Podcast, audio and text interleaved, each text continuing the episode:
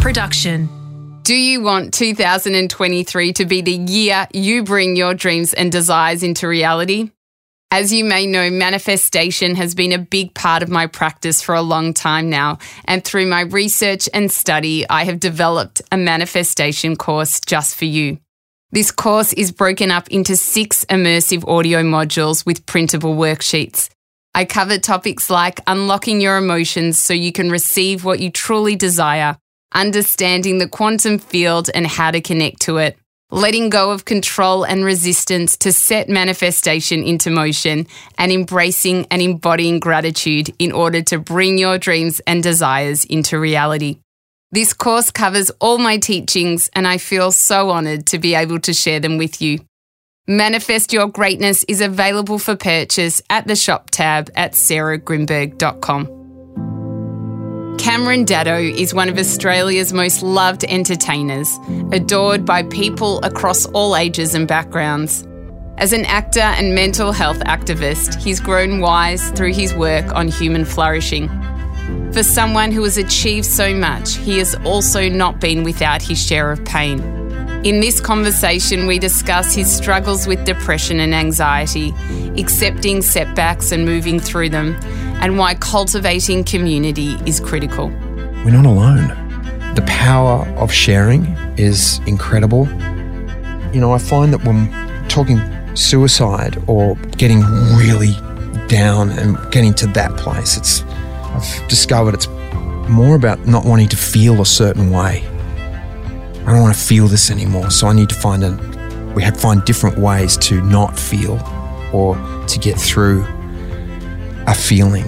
And often within a team setting, just being witnessed in the sharing and witnessing is such a powerful tool.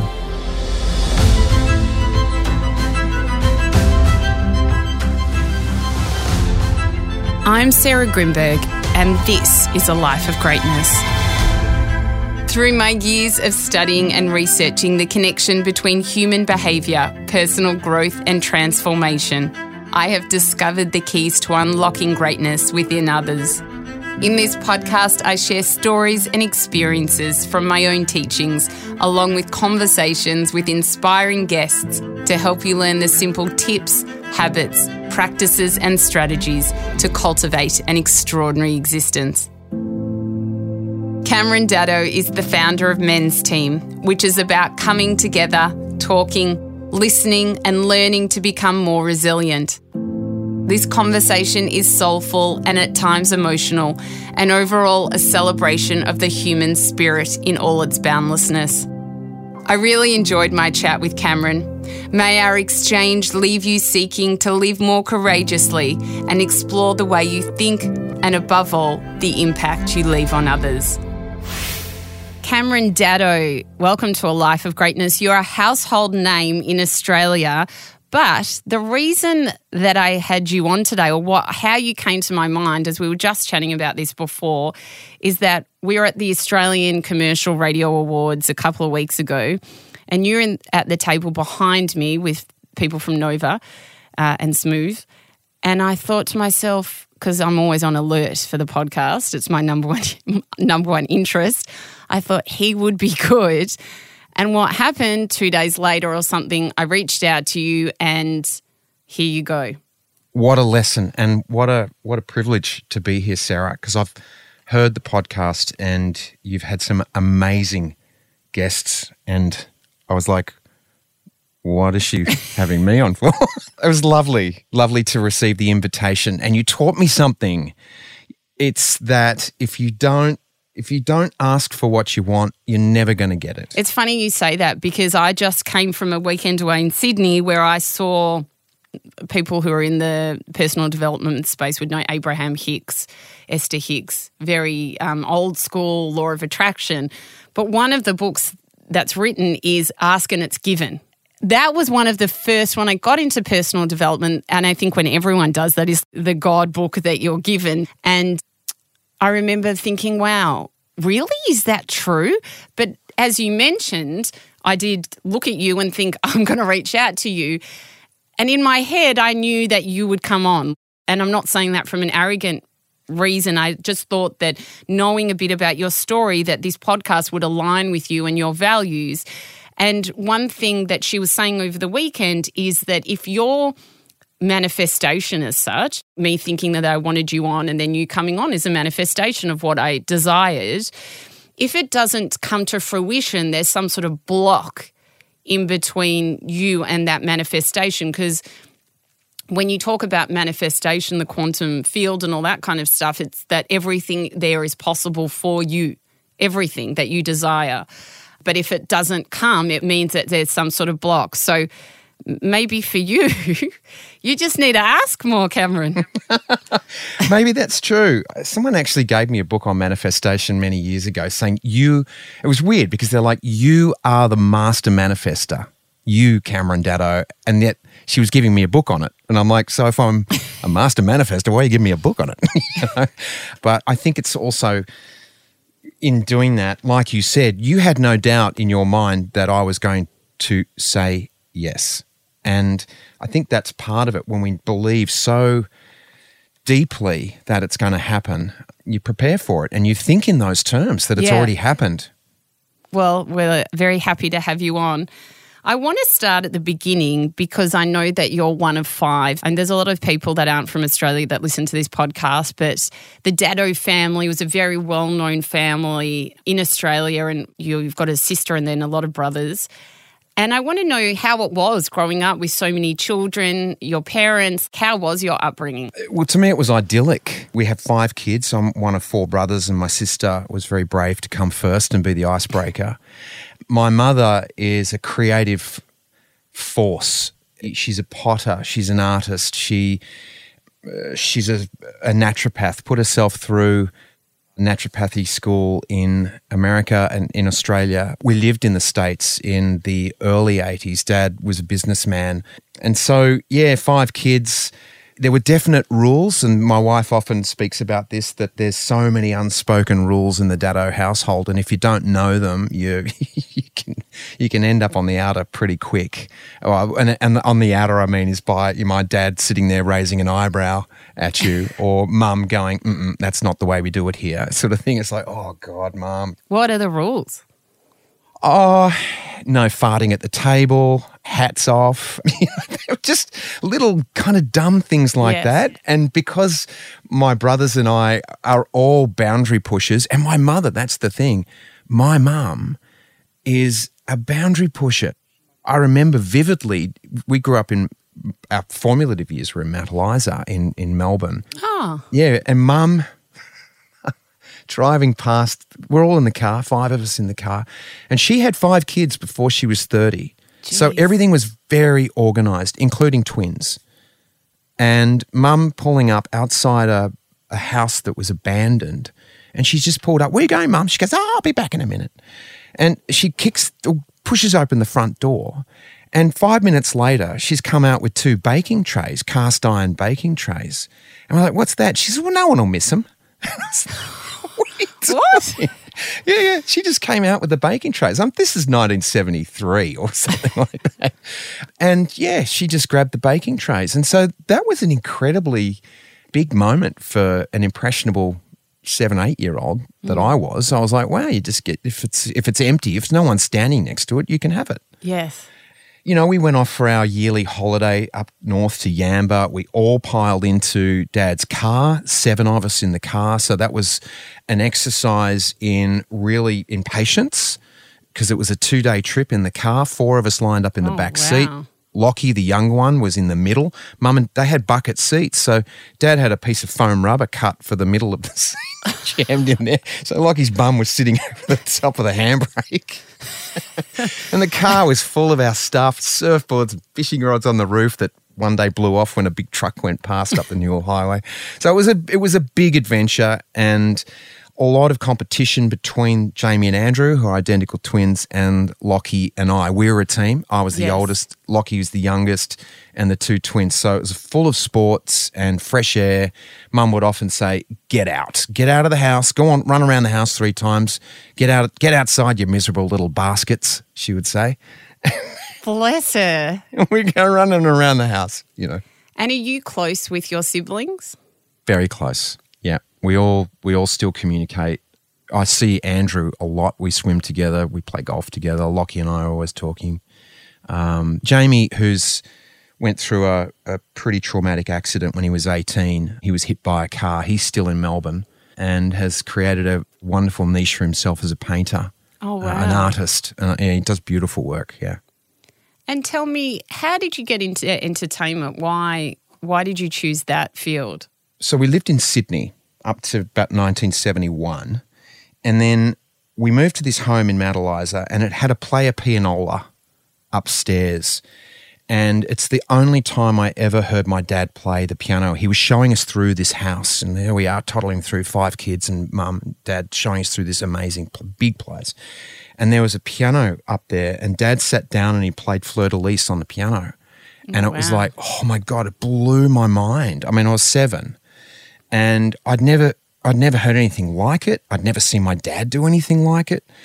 And so consequently through the next 10 years I taught myself to play piano on that on that piano and my brother was given a guitar and he didn't like it so I strung it left-handed and I taught myself what I knew on the piano onto the guitar and vice versa I heard other things on the guitar that I could teach myself onto the piano so music was the first thing that I did and put a little band together with my mates at school and we jammed upstairs because we couldn't move the piano anywhere else and so then I got attention because I was blessed with my mum's looks I suppose and dad well, dad's a handsome fella too so and we, I did we did pretty well the gene yes, pool was started off strong. yeah, it's a commodity. You know, I can look at it and go, oh, yeah, I look back at pictures of me at age 21 and go, handsome fella. And so, mum, this is how it happened, really. I was walking to school and, and a, a modeling agency was on the way and I needed to use a phone and I accidentally walked in there not knowing what it was. And they were like, would you think about modeling? And I'm like, mm, what's that? And then they told me. And within, I don't know, a month, I was doing Just Jeans commercials, How Crunchie ads. Yeah, I know. Weird, just just stumbling in. But my mum told me about a palmist. Her name was Kitty. She said, go see her. Because I was always searching and I had a stutter that was holding me back a lot, creating a lot of anxiety as a boy growing up, a teenager. And anyway, I went and saw Kitty and and she gave me this advice to say yes to opportunity, whatever came up, just say yes. So things started coming and opportunities. You want to you want to do a Crunchie bar commercial? Yes. Do you want to do a, a audition for this television show, Star Search? Yes. And then okay. I mean, I had no clue. Yeah. Sarah, I had no clue what I was doing. Did you enjoy it? I didn't enjoy the anxiety of Yeah. of it. I enjoyed the attention mm. that I got, and for someone who, growing up, just I was always looking for attention, and I know that through therapy and things now. Is that because you had so many siblings and you felt like you didn't get your parents' attention because there were so many of you? Ah, you just nailed it. yes, are we in therapy now? yeah, yeah. I think you know that's what I've found out. It's kind of obvious.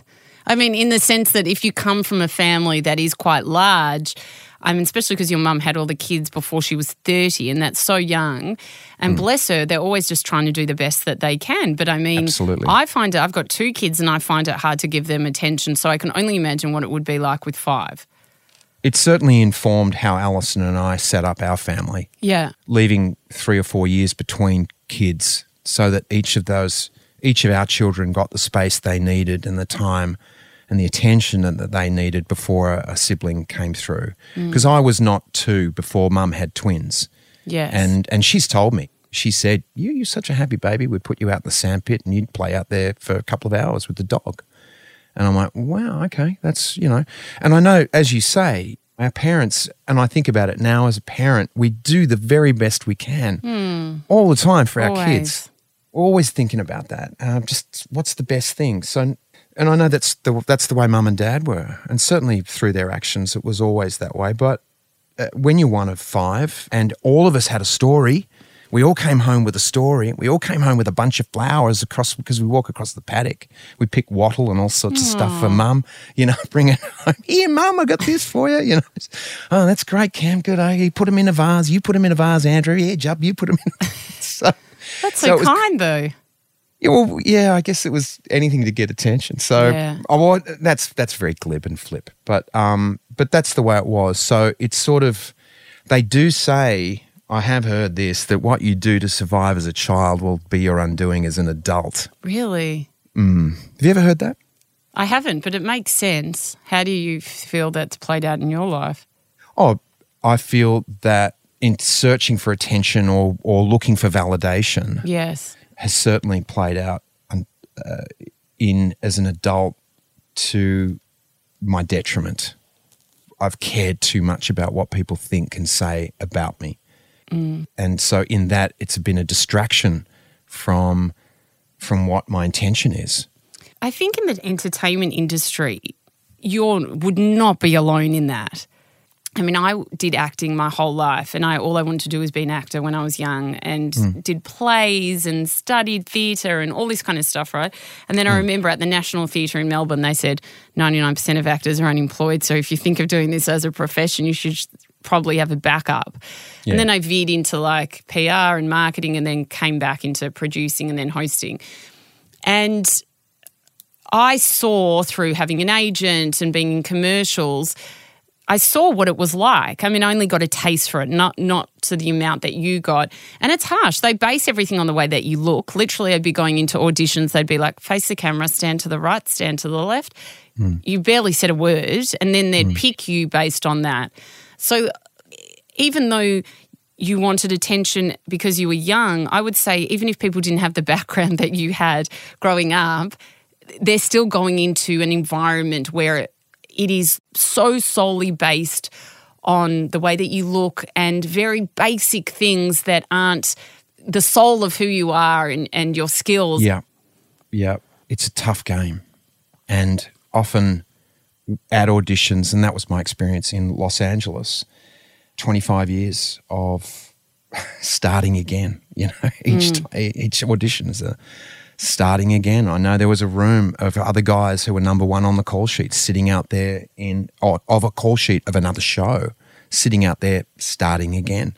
And they often make their mind up. Producers, casting directors will make their mind up when you're three steps in the room. You haven't even opened your mouth for various reasons because everyone has their own version of what they want. Yeah, it's a peculiar game and one that I always tell people you just have to want to do it with every fiber of your being. And if it's about being famous, forget it. Don't do it because it's only going to lead you down a, a path of misery. And you were on Perfect Match because when I, you know, when you know someone, I'm like, I know Cameron Daddo. But in my mind, I can't think of what I actually know him from. It's just Yeah, like you're this wonderful person that's a Australian household name, but I couldn't place where it was that I knew you. And then I was doing research. I was like, perfect match. I forgot about that show. And you did that when you were so young. You're only 21. Yeah. Firstly, how was that? And then what led you to want to go to the States? Perfect Match came about. So I was hosting an afternoon kids TV show prior to that called Off the Dish. And then Perfect Match came. Greg Evans had left the network to go to another network to become a nighttime variety host. And they shelved him. They only took him so they could mess Perfect Match up because it was a juggernaut. And then Channel 10 asked me to do it. And I said, no, I like my TV show with my kids. I love that. And I was having such a great time. And then I was pulled aside by the boss and he said, you actually have to audition for this. Where, where, you know, I'm like, oh, all right. So I had a stern talking to, and in the end, I got it. And that was my first impression for a lot of people into Australia. And that's what I've learnt too. You only get one chance at a first impression. Mm. So if that's it, then that's often how people see you. So I've had throughout my career in Australia, which was one of the reasons why I went to Los Angeles, was because people couldn't get past me being the host of Perfect Match. Mm. And at that point, when we did leave, which was when I was 27, I'd won a couple of Logies for my acting and had a great series on TV and things were going quite well, but I still couldn't make that leap over because people, I kept hearing oh, he's a game show host. Mm. And I thought I need to go away and start again. Yes. So that was the that was the catalyst to move to Los Angeles. How did that go when you started again? It was amazing. I mean, it didn't take long to. Well, there's a process that happened back then in 1992. That was one, you had to secure a Screen Actors Guild card, the SAG card, to work on SAG projects, which are that's the union. That was Yeah. the main union. So I had to get the SAG card. So you have to get a job first. And so I managed to pick up a job in the first sort of month or so after getting an agent and doing the manager thing. Got my SAG card pretty quick. And then within about, I don't know, a year, I was on a Aaron Spelling show called Models Inc. Oh, yes, yes. So yeah, so then it, it just it sort of rolled from there really up until 2000 2002 it went uh, you know it was uh, amazing. So I was really blessed. I mean, my career from in Australia, I, I just I just it was like I couldn't put a foot wrong. Everything I did, I got a nomination for an award or won an award for. So I just thought that's what happened. That's what happened every time I go out. So when I went to the Los Angeles, I thought, well, no worries. I'll, I'll, you know, I've got my Logies and I've got a couple of theatre awards and, and I can do this and uh, Yeah. and I'm the I'm the most qualified unknown in Hollywood right now. I love how you said, I've got my Logies. yeah, got my Logies, mate. got my Logies in the back. That's Yeah. so impressive. Yeah, and a piece of and a, and a People's Choice, and off I go. And and so I'm hot shit. I don't ever th- thought I was hot shit because I always thought I was a bit of an imposter. Yeah. Because I was learning on the way. I Yeah. didn't go to drama school. That was the thing. I didn't. Well, didn't you go to drama school? No, Even so I went to drama school. I was told not to. Obviously, a natural. Well, probably that was it. I was natural. I don't know Yes. if I a natural, but I certainly had a natural quality about it. And I was told by the NIDA drama school in Sydney not to audition because whilst I was doing Perfect Match, I was studying with a couple of their teachers, ah. and they said we will. We will belt your instincts out of you. Your instincts are very good. We don't. We don't want to mess with you. So you're not right for this. Yeah. So I thought, okay, but that set up something in the back of my mind. If someone offered me or said, you know, Shakespeare, I'd quiver and sh- I'd be like, I can't do it because everyone knows the words. You know, the audiences, Yes. they know the text. And if I mess it up or if I mess up the uh, iambic tempata, uh, iambic, I can't even say it. Um, the if I mess up the rhythm, Yes. of it, they're going to know. And so I am this imposter. I am not, I've not studied. Or that was in the back of my mind. So it was always this little worm mm. going through me. And so what ha- ended up happening was I was just, I became very grateful for the other actors that were around me that had done it. Like I worked with John Bell. I asked him, there you go, we're back to that. I asked him if he could teach me hmm. Shakespeare. And he did. He taught me, and we'd go Wednesdays, and, and we'd have Wednesdays, and he said there has to be an exchange. Hmm. So you figure that out. And I said, well, what about some money if I pay you? So he took 20 bucks a lesson. And Really? yeah, amazing generosity from the greatest Shakespearean actor in the country. So I have very fond memories of that time and with him, his generosity. Mm. And I was also working with some incredible Australian film actors on the miniseries and things that I was doing. So I would sit down, this is before monitors, Yeah. the directors sitting off in a monitor city looking at monitors. They'd sit by the camera, and I'd sit next to I'd sit next to them by the camera, and I'd watch John Hargreaves or Johnny Hewitt or mm. Baish or whoever it was from New Zealand, great actors, do their thing, and so I became that's that was my university. Wow. So you're in America, and there's that time you're talking about on Models Inc., mm. where everything was happening, and it sounds like it was really fun. What is it like when you're in the real glitz and glamour of of being on a great show, and mm. how was that time? Uh, well, it was very seductive. It wasn't a great time for me personally. Ali and I had only been married eight months before we moved to Los Angeles. Yeah. she was struggling in Los Angeles. She didn't know what she wanted to do. She certainly knew she knew that she didn't want to be a model anymore, mm-hmm. and she had a very successful modeling career in Australia. And here I was on this TV show and getting a lot of attention. And like I said, it, it was very seductive. I even had a producer turn around to me and he said this to me after a scene one day. He goes, I smell Emmy. And I'm like, like, what? Excuse me? He goes, I smell Emmy. And I said, what, what, are you talking about? He goes, that was great. What you just did was great, Cameron. You know, and I'm like, okay. And I didn't have the th- thinking Models Inc. is going to be nominated, an actor on Models Inc. who's part of an, an ensemble cast is going to be, but I believed him. I believed him because I had two Logies and a, and a People's Choice Award. And I'm like, yeah, baby, this is it. This is it. But it's that yes people thing, isn't it? You can see mm. Justin Bieber and people like that who have done so well, but they had their falls from grace. If they're around, even Michael Jackson, if they're around people constantly saying, You're amazing, you're amazing, yes, yes, yes, yes, mm. you become out of control because there's no boundaries there anymore. Yeah, yeah. And I certainly lost my way. Ali and I, we split, and we split for about eight months, I went and lived with uh, a mate of mine up on Mulholland Drive in this incredible house, li- living up upstairs from or the, house, the block below. Julian Lennon was there, and we had uh, we had Ernest Borgnine out the front, and then up the road was Warren Beatty, Jack Nicholson, and Marlon Brando's compound.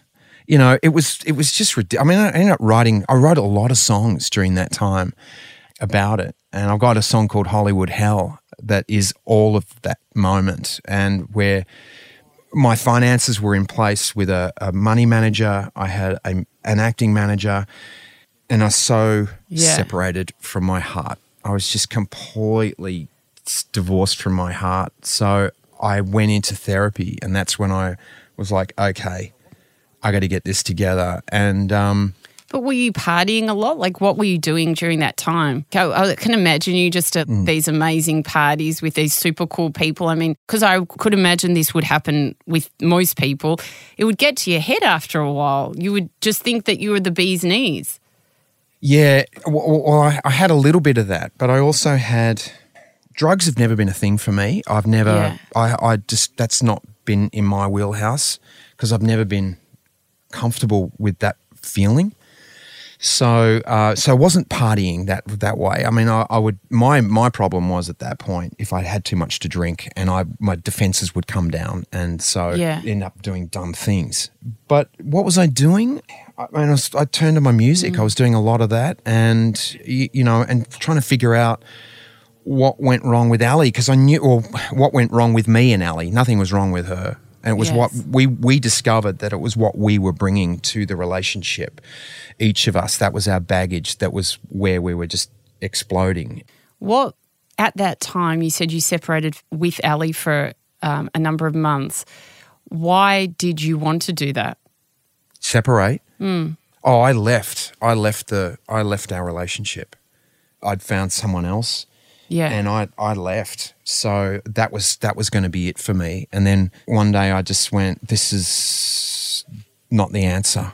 Mm. So I, I shut that down pretty quickly and work started working with this therapist on not so much fixing my relationship with Alison, but but trying to figure out who I was mm. and what I wanted. And from that part, from those discoveries that I made, I realized that I wanted to be in a relationship with her and I still loved her, you know, mm. a lot and came back to that initial intention with her.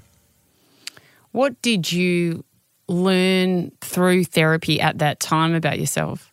I mean, I learned lots of things. And what, like one of those things was my, because to understand what you're doing today, you have to know where you've come from. Yeah. And so, as we talked about very early uh, in, in this chat about where did I come from as a child? How did I behave as a child? And what were my needs and were they met? Mm-hmm. And so I just understood that I, I just had a lot of, I was just insecure, mm. you know, and, and so it was more about finding that, that if there's, if I'm not part of the cool, cool club, it's like I am the cool club. I've got to be my cool club sort yeah. of thing. I've got to, I've got to be okay with my own company And so I remember during that time, and Ali did it too. She, I, I went off to the desert. I got a car, I rented a four wheel drive, and I went to Arizona and I drove to the Grand Canyon. I got lost in the desert in Hopi, Hopi land, completely lost, um, which was terrifying. And um, but I, I went there for I don't know, it's probably a week and a half just on my own to figure out you got I've got to get comfortable with my own company. It's interesting you talk about the cool club and being your own cool club because from the work that I've done and the people that I've spoken to, you know what I've realized makes you the coolest person when you're authentically you. Yeah. And the people that are the most comfortable just being them, hmm. they're the people that you admire and go, wow, you are the cool person. Because at school, we always want to be like everyone else. Hmm. And then when you're older, you realize to be authentically you, warts and all, is the best version. You show up every day not hmm. pretending to be a chameleon and trying to mimic someone else just to fit hmm. into a relationship. You are your true self. That hmm. is so appealing to so many people. I absolutely agree. It's really hard if you're being trying to be someone else. It's hard to it's hard to hold up that hologram all Yeah. the time. It's a lot easier just to be truthful and honest and kind, you know, um, and and it's a lot easier to be that or be your authentic self, as you say, than it is to try and affect something to create an effect. Because then you go, why am I trying to create this effect? What, what what is it that I'm after? Yes. And and to me, as an actor, yeah, okay, I can step into a role for six months and step in and out. You know, action cut, action cut. Okay, drop back in. What is it? What are the needs of this character at the time? What do I want to say as this actor? You can pop into that. In life, though, it's like just be a be a be a student of life. Yeah. You know, listen to people. I, I've found that I I learn way I I learned so much more by listening than talking.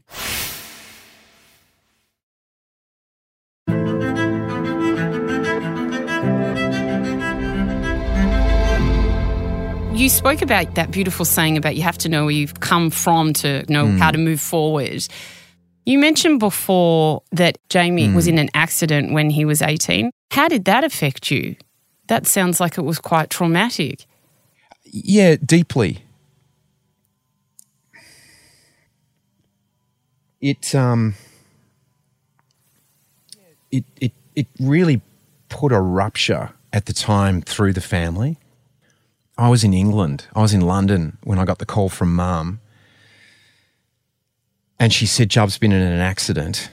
And I remember I was on a riverboat, supposed to be having a good time with a mate going down the Thames, you know, and I was like, what, what? Um, well, that's where I had been there. I got the phone call from the people who were staying at, where cell phones weren't around in 1984. And, and she said, it's okay, don't come home. He's in a coma. So Jamie, Jamie was in that coma, I believe, uh, from mem- for three months. Jeez. And for the first few weeks, every at the same time that he was hit on the Saturday night, as after the grand final, Hawthorn Essendon grand final, at the same time, he would go into cardiac arrest or he would just plummet. And it was like he they would have to bring him back around again. So I my my memory of the whole thing is mum mum's very spiritual and, and she was like, Jub, if you have to move on, move on. And dad was hang on, hang on, hang on. So I believe it was really tough for them. And then Andrew had his own version of it. My sister, we- we've, that's the thing, we've never really, seven of us sat down together and talked about it. It just was something that we all went through and we all had our own version of it. And that was one of the reasons why I started on TV as well, because I realized I couldn't do anything. I couldn't do anything for Jub, but if I went on this kids show, I and this what it was more about not why I went on the TV, but because I wanted to do it. How I behaved on that TV show and what I was doing on that TV show was very much about this thought of Jamie's going to be in hospital. He can watch me on TV and I can do the things that Oh, we did so as kids. Sweet. you know, we can I can do these dumb things that we did as kids, and and that'll jar his memory, and that'll help him. You know, Jamie's still he's he's in a wheelchair, but he's found a way to. Beautiful, beautiful example of life happens for you, not to you. Hmm. Because there was a, he could look at that and go, that just killed me. As an 18 year old, he was winning best on ground for Old Melburnian amateurs footy, and he was larger than life figure, Jamie. He was probably going to be more famous than all of us, you know, in terms of whatever he would choose to do. But he's the first one to say today, I'm grateful for my life and what I hmm. can do. And that's where we're at. Isn't that unbelievable? I mean, it just shows you how, in an instant, how life can change. How hmm. one minute it can be all right and good, and then the next minute it's just can be so utterly different. Hmm. For you, having gone through that, how has that changed your perspective on life? Well, pretty much, pretty much like that. He stepped off a corner. He stepped off a corner, looking across the road. He was looking across the road at a car that he was talking to people in that car, and another car was coming the other way. Had timed its run through a traffic light, so it'd been as the car was coming down the hill. It had been a red light, and it slowed down. And when it went green, floored it. Jamie stepped out, took him out. And I think how it's changed me, I one is to appreciate life and these moments that we have, but also again, like I just said, that that life is just his example. Life happens for you, and I keep getting that example mm. again and again and again. Where if I could view something as, oh, I really wanted that. Why did that happen? How, I can't believe this occurred. And you go, shit. And then it's like, well, hang on a second. Just step back, take a few deep breaths, and just watch what happens over the next few days. Exactly. Because this is all going to make sense. There's that beautiful saying that obstacles are detours in the right direction. Love it. I love it. We never know that at the time. Yeah. You can rue them and go, why does that happen? And then you go, no, just, just, just chill. And you're where you're meant to be and you're learning what you need to learn. How is Jamie? Mm. You said that he views life like that. Life happens mm. for you, not to you. I mean, there's one thing you and I are talking about that, but he's the one in the wheelchair. Yeah. How has he managed to get his head around that? Because a lot of people wouldn't. Well, I, I mean, that's really a question for him. Yeah. What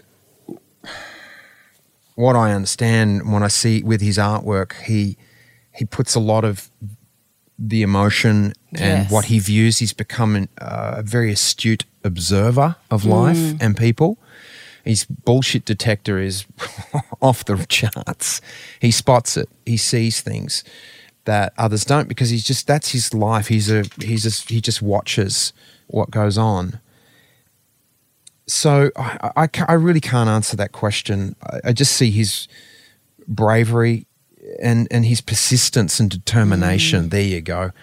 He's so determined in, in that regard. Yeah. He has his other foibles and, and demons.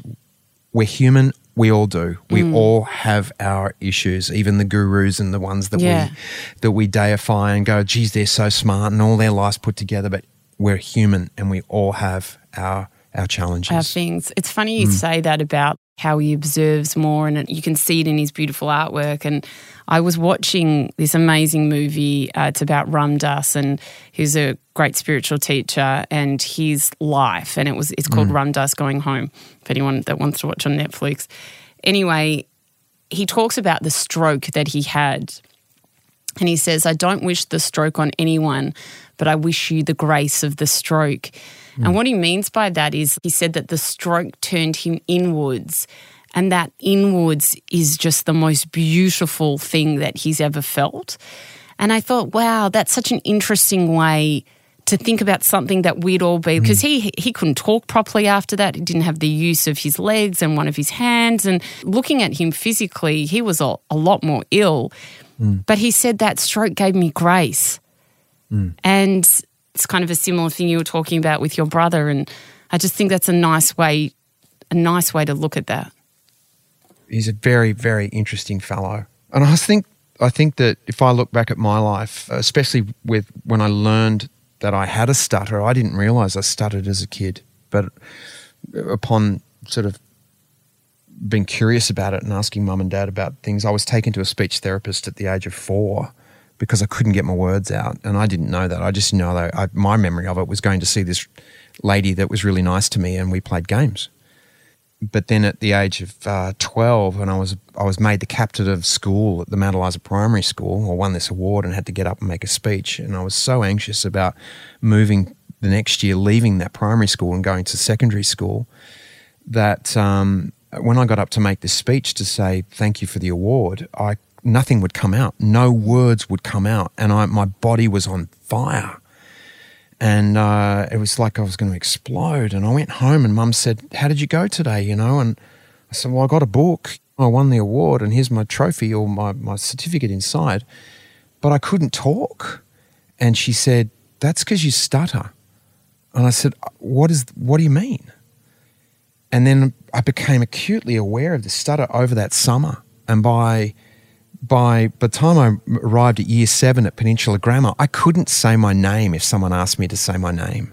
Really? A teacher. And I got help through the years for my stutter, but sure did teach me humility. And I know that humility was what I believe made me people responded to me on Perfect Match on the game show because I could tell when I, I, didn't go on that show. I went on that show to have fun. I was 21 when I went on that show. I was a 21 year old boy and I'm on there having fun. So I didn't go on there to make fun of people.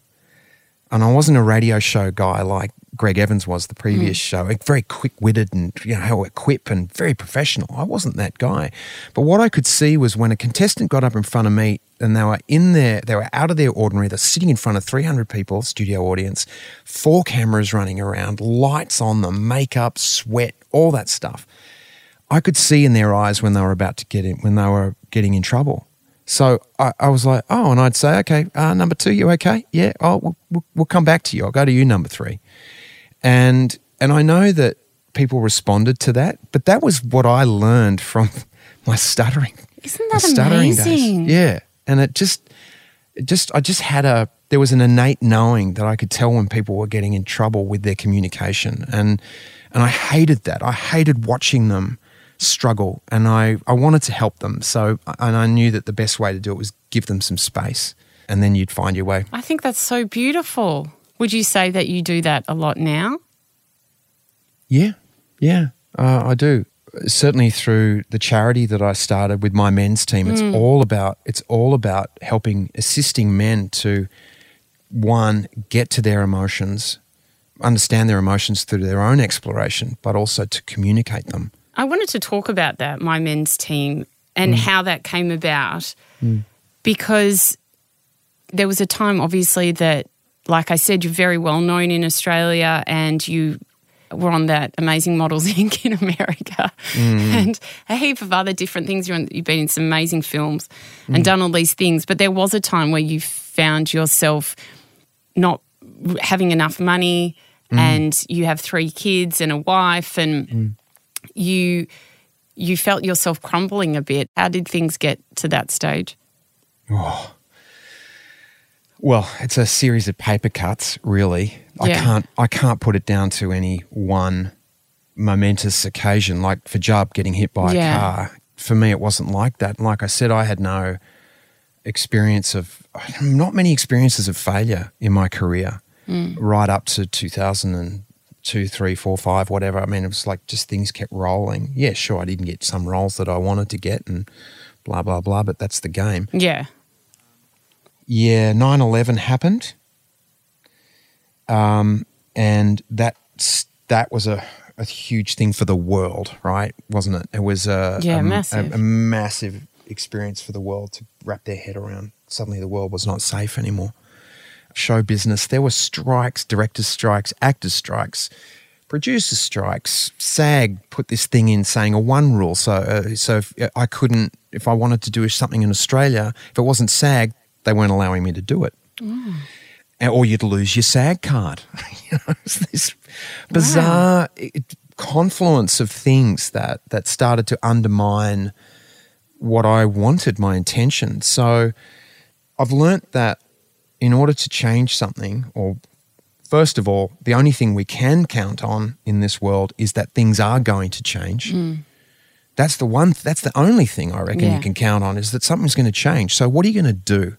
What steps are you going to take? And it, and to get through things, you have to take action.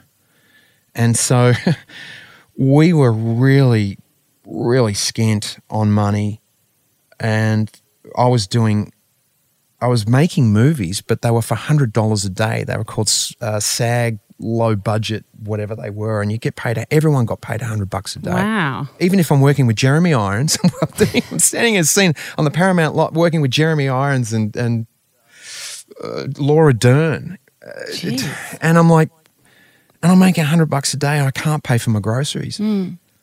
and I'm not having a great time with my kids, meaning that the kids aren't having a great time with me because I'm frustrated.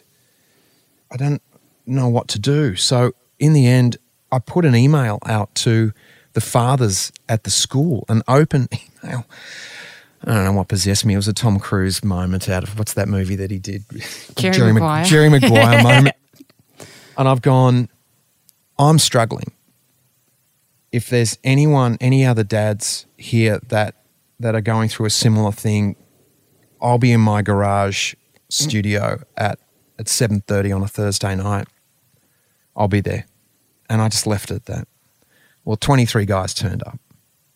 It's amazing. And some some bought beers, some bought chips, and I was like, "Wow, okay, what are we going to talk about?" So I just basically shared what was going on, and in that sharing, I felt I felt the defin. I spoke the. I got the definition of you know a, a problem shared is a problem halved, mm. and I shared this problem with these what I was going through. I'm, I'm, being a dickhead to my kids. I'm yelling at the kids. They called me. A, the kids had a. Ali and the kids did an intervention with me in the living room. The kids want to talk to you. Ali said one day, and and and she gave them the space and I shut up and, and they told me what they thought. And it was basically, you're a yelly dad.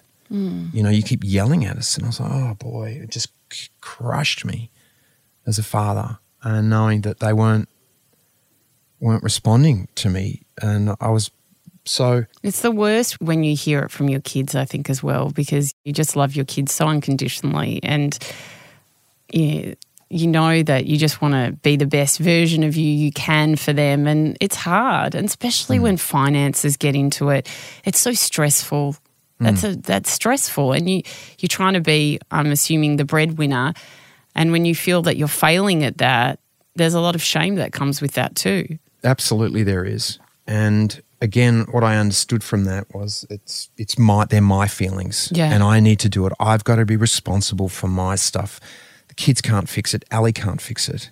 So it's like, what can I do? And it just was a real eye opener. So on that, I started reading more and being counseled more and seeking other men, not so much for their advice so much, but but hearing their stories too, yes. and knowing that I wasn't alone. Mm. And so I that was the germ, the seed of the of the men's team. And then when we moved to Australia five years ago with the kids. And I want to say the kids moved to Australia because they were American. And so they've moved too. Yes. Ali and I moved back. I was lonely. And my friends are in Melbourne, my schoolmates, and a lot of my guys, when I moved to Sydney, who I used to know, a lot of them moved away. So I really missed the men's team. So I went, I need to formalize this. And I started, I created the charity. Well, actually, first of all, a lot of men that I met, I was like, I'd make mental notes. Would they be a good team member? Would that work? Would this, you know?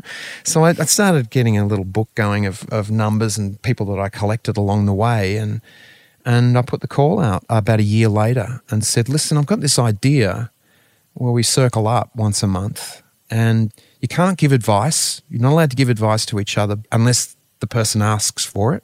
Yeah. But um, we sit around and we we check in at a number where you're at between one and ten.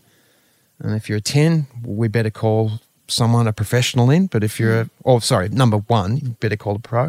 If you're ten, you're feeling pretty good. And that's where it all started. And so now we formalized it as a charity and, and off we go. What have you found in the sharing, in the men sharing their their stories with each other? We're not alone. Yeah. And the power of sharing is incredible. And it's more about, you know, I find that when talking suicide or getting really down and getting to that place, it's, I've discovered it's more about not wanting to feel a certain way. I don't want to feel this anymore. So I need to find a, we have find different ways to not feel or to get through a feeling. And often within a team setting, just being witness, being witnessed in the sharing and witnessing is such a powerful tool to understand feelings better. And I know that in our meetings, there is no advice. You can't give advice, as I said, though you can share if you've been in a situation what you did. Hmm. What you did, the actions that you took. Because I think everything to change has to come from action. You've got Yes. to take a step. I 100% agree with that. I, I think also it for your mental health, but just in your dreams and desires, you can't just talk about them. You actually need to put action in to be able to achieve what you need and and mental health as well. You can talk about not feeling great, but if you're not seeking advice from maybe a psychologist or a psychiatrist mm. trying to do things like meditation or mm. mindfulness, which are good to help. If you're not helping yourself, it's very hard to take that next step and, and get better. Indeed, indeed. And also, Sarah, what I found in feeling when you do feel crappy, one of the things that I do, if I if I do feel really low, I go and find someone to assist. I go Yes. help somebody else Yes. because it's in that okay. I'm I'm going to be of service, and I'll help you, mm. and that and put all my focus on that. What can I do? How can I assist you? And in doing that, the it just seems to I don't know what it is, but I end up feeling better for it, and, and that will often often change things for me and my perspective. being of service is just one of the number one things that that makes us happier because we see how it helps another and we're wired to beings around each other and if we can we can make someone's day by helping them out then that's a beautiful thing i wonder for you besides obviously my men's team how did you get out of that that dark hole that you're in It was therapy. It was having a better relationship with my kids. Really being Yes. grateful, grateful, gratitude. The uh, attitude of gratitude, and we we've heard that. yeah But it is true. It's been grateful for what we have, and that was a massive shift for me. Being grateful for what I had instead of the search f- for what I didn't have. yes And so when I started doing that and being grateful for what I had, that was a massive one. I'll tell you a quick story yes that that happened when River was. So my son's 22 now. So going, when we were going through our deepest financial stuff, we were at the zoo, and Riv wanted an ice cream, and he was maybe three. Dada, Dada, can I have an ice cream? I'm like, yeah. And I didn't have any cash in my pocket, so I had to go to the, the, the, you know, the hole in the wall, go punch a hole in the wall in the bank and get out some money. Well, there was twenty three dollars in our account. Hmm. That's it. That's all I had. And I'm like, oh. I mean, there might have been money coming in later on or something, but it was 23 bucks in that moment. And I'm like, I've got to put gas in the car. I've got to get groceries. There's a bill to be paid or whatever. I got 20, 20 odd bucks in the bank. It's a $5 ice cream. And in that moment, I went, I've got, I've got enough money to buy him an ice cream. I, that's this is what I have, and he's going to get the ice cream. So I took the money out, and I took twenty bucks out, and I got him the ice cream, and he dropped it on the ground. but he got the ice cream. And it was, it was that Oh, Eddie, Eddie Murphy that moment. Story. It's just sprinkles. They're just sprinkles. Put it back in. Oh, I love that story because I think Mm. it would have really eaten at you your whole life had you not gotten him that ice cream. I just think that's such a beautiful thing. It's like you had this knowing that everything would be okay, even at the time when it Mm. wasn't okay. Yeah, it wasn't okay. And and it was things were here. We're talking about it. We got through and and it taught me a, a great lesson in that be grateful for what you have. Yes. Because ah, the the endless chase for the whatever that we do and it's just it's so debilitating. Though if we sit back, you, I'm not saying don't have intention to go do it and take action for what you want to have in your life. What I'm saying is be grateful also for what you do have because you can build on that. And that's that's been a, a massive a massive thing. I wonder, you mentioned uh, earlier on that your mother was quite a spiritual person. Mm. Are there any sort of spiritual principles or anything that you live by? I mean, you mentioned gratitude. Yeah, I, I have a motto that I, I do live by. and One is, is do it now, do it well. Yeah. I do that. And the other one, I really, really work very hard to take the word don't out of my vocabulary hmm. because don't doesn't compute in my brain. If Yes. someone says, don't look at that, I will look at it. I don't want to do that job, or, or, or I, I, I don't want that. I, I don't want to be broke. Well, don't doesn't compute. It's just, I want to be broke. And that's what the universe is hearing. Yes. That's what it hears. Yeah. So I, I just really work hard to say what I want instead of what I don't want. So when I'm on the radio or whatever and someone will write something for me like I'm doing an ad, Yeah. don't go, you know, it's like, don't change that channel. I know. You will never hear me say, don't change that channel on Smooth FM. I You're changing say- up the live reads. I always say, keep it here. It's so funny you talk about this because on the way, I took my son, he's only nine, to the bus stop this morning and we were having this exact conversation. And I was saying, look, when you want things to come to fruition in your life, you can't say to the universe, you don't want this Yeah. because exactly to what you said, it hears only what you don't want, not what you do want. Yeah. So I think this all circles back to what we were talking about at the start. Um, words are so unbelievably powerful. Indeed. And to that, when people say things to you, there's a great book called The Four Agreements, Don Miguel Ruiz. It's really good. And and one of the one of the four agreements is take nothing personally.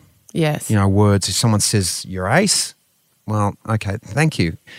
Or you're the worst, well, thank you. Because that's their thing. And and and so what other people and so I've learned what other people think of me is none of my business. Yeah. and and so it's like really just just try not to, try because it's hard sometimes not to take things personally but yeah don't. Don't take things personally. Nah, take things personally. What is the best advice that you have ever been given? be the best you can be. Hmm. Be the best you can be. And that's what i do like i said do it now do it well i know if i'm given a task and i it's like do it eat the frog have you ever heard of that one eat the frog in the morning right I think I have, but I don't So- think I've ever understood what it meant. Oh, well, so you, eat the frog You must explain. do the gross thing first. Do the th- do the hardest thing first. Yeah. So if eating a frog is Yes. the worst thing that you know you could possibly do, because you might be eating a prince, you never know. Yeah. Do the hardest thing first, Yes. right? Do it first and do it as well as you possibly can.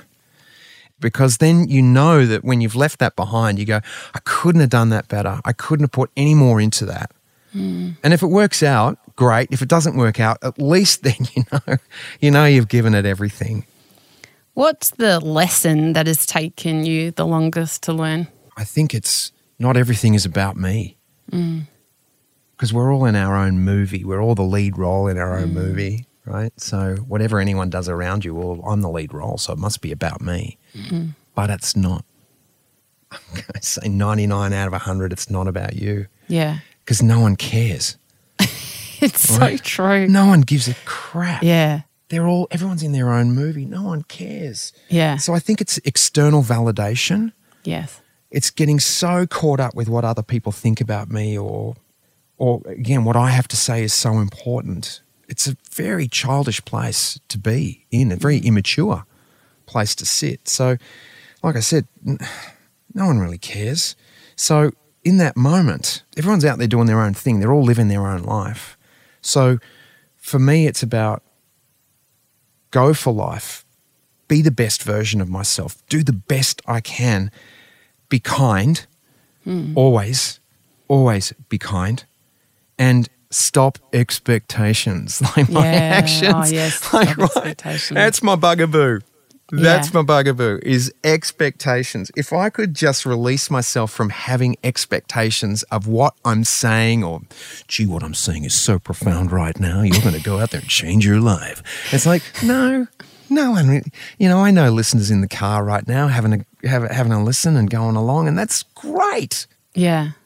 Though I can't have an expectation that I'm changing anything or doing anything, mm. just living my best life, doing the best I can, and not not having an expectation that what I do is going to have any change or whatever. If it Yeah. does, great. If it doesn't, that's totally fine too. Mm. Do you have a favorite prayer or saying or mantra? This too shall pass. Mm.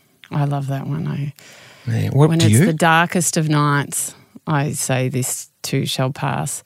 I have a nice one that I actually got not that long ago, and it's from Yogananda, who was a famous yogi that's no longer with us. He wrote autobiography of a yogi.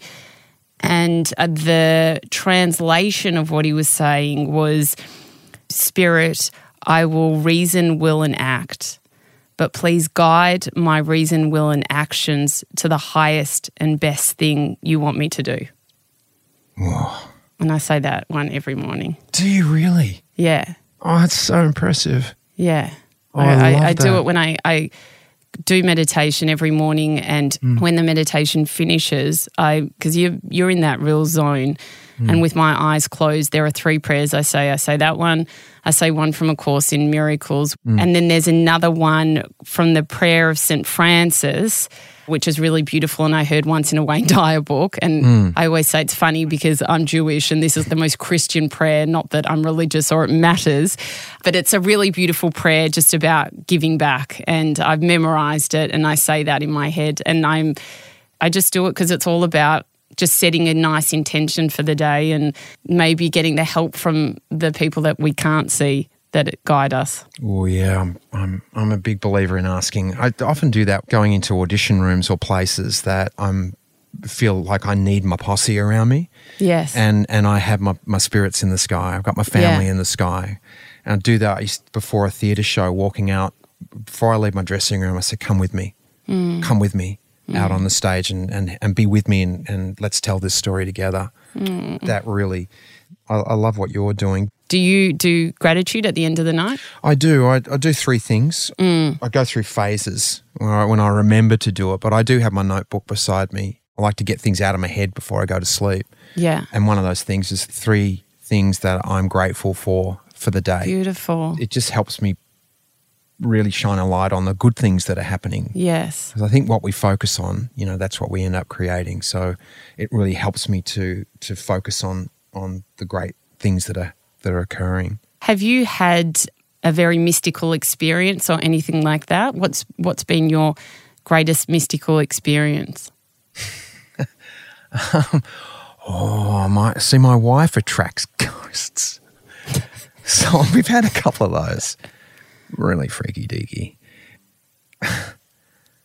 What do you mean she tracks them? We owned a house in uh, the Pacific Palisades in Los Angeles, and it happened to be sitting on a, a Native American burial site or right nearby. So, Native American, there's the Native American old fellow used to stand at the end of the bed. fair income. Didn't that freak you out? Yes. I never saw it. I never saw it. She would tell me. She saw it. And she's she seems to attract things like that, energies Yes. like that. For mine, yeah, I've had a few different ones. Adelaide's a place things like that go on. Really? Weirdly, uh, Adelaide's one of the most beautiful places I know. Yes. I love it there. I remember being there years ago, and my partner at the time, she had, she goes, "Is you- is your hand on my face?" Said, no. it was like three o'clock in the morning. or something. She goes, "There's a hand on my face." anyway, so there was that. No, I did have an experience where my when my uncle, my dear uncle, passed away, and I was with a healer at the time. Yes. And she said to me, He's here. Now, whether, you know, if we're getting into woo woo territory, I understand that. But what I was going to say to you, whatever it takes, it's whatever it oh. takes to feel good, isn't it? Exactly. And when you have your own experiences of metaphysical things, it becomes reality for you.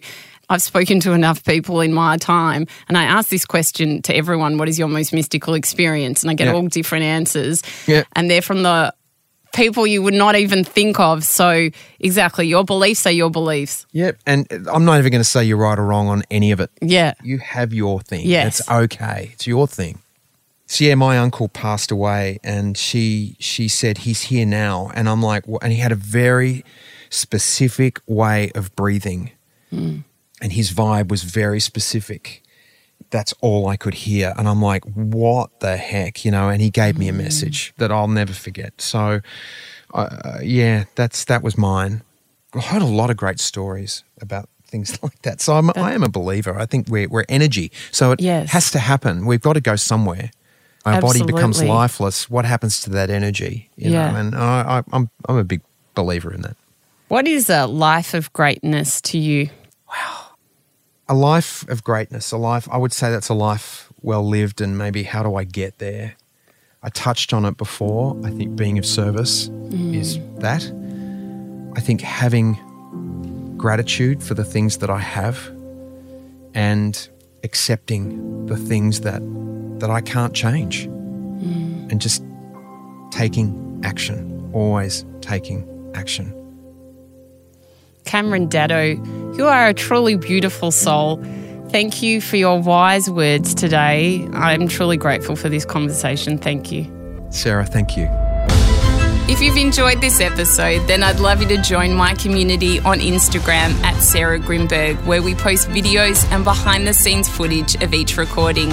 You can also join my private Facebook group, Live Life Greatly, where we discuss the content in this episode and many more, as well as give advice and tips on how to live a life of love and meaning. To purchase my ebook, Finding Greatness, head to sarahgrynberg.com. And if you love what you heard, then we'd love you to hit subscribe on Apple Podcasts or your favourite podcast app and leave a five star review. It will help us share this wisdom with others. A Life of Greatness's executive producer is me, Sarah Grynberg. Audio producers Matt Curry and Nicola Sitch. Special thanks to Grant Tothill for bringing this dream to life. For more episodes, search a Life of Greatness podcast, download the new listener app now, and listen for free.